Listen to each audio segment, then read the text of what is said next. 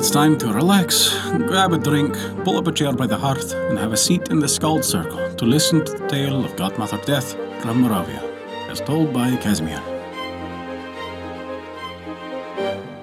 Before we begin our story, we wanted to remind you that we release new tales for free every week. Our shorter tales release on Wednesdays, and our longer chapter stories release on every other Saturday. Find out where you can hear them on our website at theskaldscircle.com. And be certain to subscribe to us on Apple Podcasts, Google Podcasts, Podbean, Spotify, or whatever your favorite podcast app is. That way, you'll never miss out on one of our enchanting tales from around the world. And this is the tale of Godmother Death from Moravia. There was a man, very poor in the world goods, whose wife presented him with a baby boy. No one was willing to stand sponsor because he was so very poor. The father said to himself, Dear Lord, I am so poor that no one is willing to be at my service in this manner. I'll take the baby, I'll go and I'll ask the first person I meet to act as sponsor. And if I don't meet anyone, perhaps the sexton will help me. He went and met Death, but didn't know what manner of person she was. She was a handsome woman, like any other woman. He asked her to be godmother. She didn't make any excuse and immediately saluted him as parent of her godchild, and took the baby in her arms and carried him to the church. The little lad was properly christened. When they came out of the church, the child's father took the godmother to an inn and wanted to give her a little treat as godmother. But she said to him, Gossip, leave this alone and come with me to my abode. She took him with her to her apartment, which was very handsomely furnished. Afterwards, she conducted him into great vaults, and through these vaults they went into the underworld in the dark. There tapers were burning of three sizes small, large, and middle sized, and those which were not yet alight were very large. The godmother said to her godchild's father, Look, gossip, here I have the duration of everybody's life. The child's father gazed thereat and found there a tiny taper very close to the ground, and asked her, But, gossip, I pray you, whose is this little taper close to the ground? She said to him, That is yours. When any taper whatsoever burned down, I must go for that man. He said to her, Gossip, I pray you, give me somewhat additional time. She said to him, Gossip, I cannot do that. Afterward, she went and lighted a large new taper for the baby boy whom they had just christened. Meanwhile, while the godmother was not looking, the child's father took for himself a large new taper, lit it, and placed it where his tiny taper was burning down. The godmother looked around at him and said, Gossip, you ought not have done that to me, but you have given yourself additional lifetime. You have done so and possess it.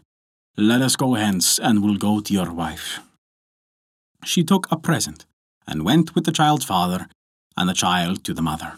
She arrived and placed the boy on his mother's bed and asked her how she was and whether she had any pain anywhere.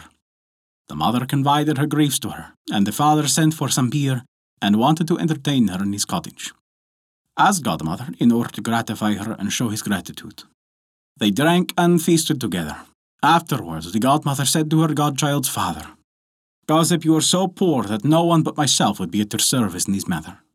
But never mind, you shall bear me in memory.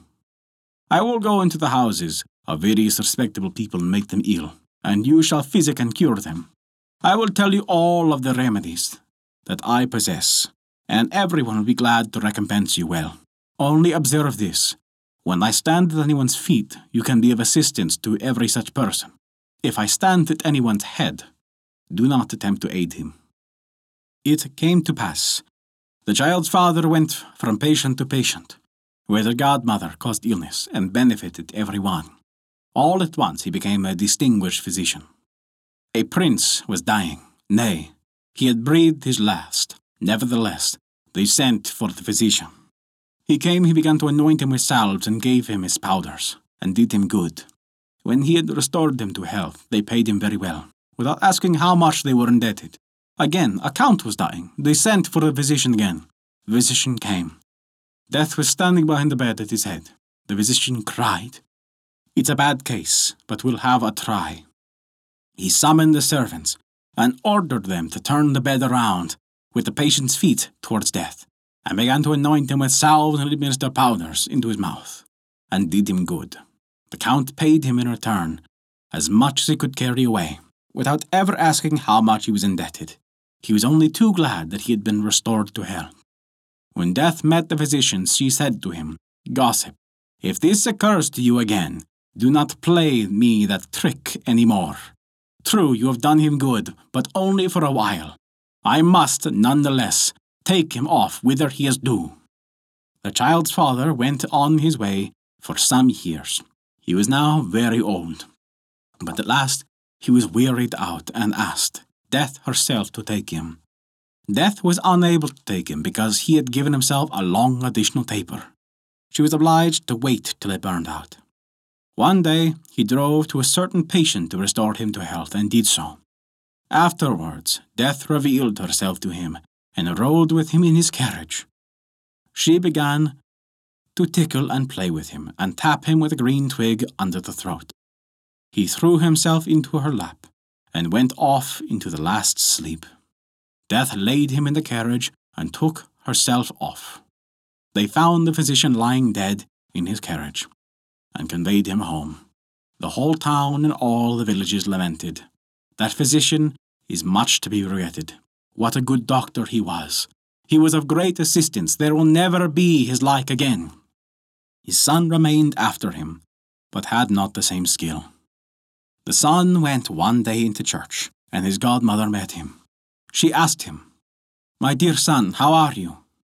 He said to her, Not all alike. So long as I have what my dad saved up for me, it is well with me. But after that, the Lord God knows how it will be with me. His godmother said to him, Well, my son, fear not. I am your christening mamma. I helped your father to what he had, and I will give you too a livelihood. You shall go to a physician as a pupil, and you shall be more skilful than he. Only behave nicely. After this, she anointed him with salve over the ears and conducted him to a physician. The physician didn't know what manner of lady it was, and what sort of son she had brought him for instruction. The lady enjoyed her son to behave nicely, and requested the physician to instruct him well, and bring him into a good position. Then she took leave of him and departed. The physician and the lad went together to gather herbs, and each herb cried out to the pupil which remedial virtue it had, and the pupil gathered the physician also gathered herbs, but knew not with regard to any herb what remedial virtue it possessed. The pupil's herbs were beneficial in every disease. The physician said to the pupil, You are cleverer than I, for I diagnose no one that comes to me, but you know herbs that counter every disease. Do you know what? Let us join partnership. I will give my doctor's diploma up to you and be your assistant, and am willing to be with you till death. The lad was successful in doctoring and curing till his taper burned out in limbo. And that is the tale of Godmother Death from Moravia. Thank you for listening to our story. If you enjoyed it, we recommend taking a look at our Patreon page, as noted in the description below. You can earn great rewards while also supporting us to keep these stories alive for generations to come. Also, remember to subscribe to us on your podcast app and leave us a five star rating if you enjoyed this story. A special thank you to Kat for their support this month. Without your contribution, we wouldn't be able to continue these stories, and we truly appreciate it. Visit theskaldscircle.com to stay up to date with all of our current events, news, and much more. Not only that, but you can also visit our story archive of every tale we have ever told. It's sorted by origin and region for the convenience of your listening pleasure. Thank you for listening to our story.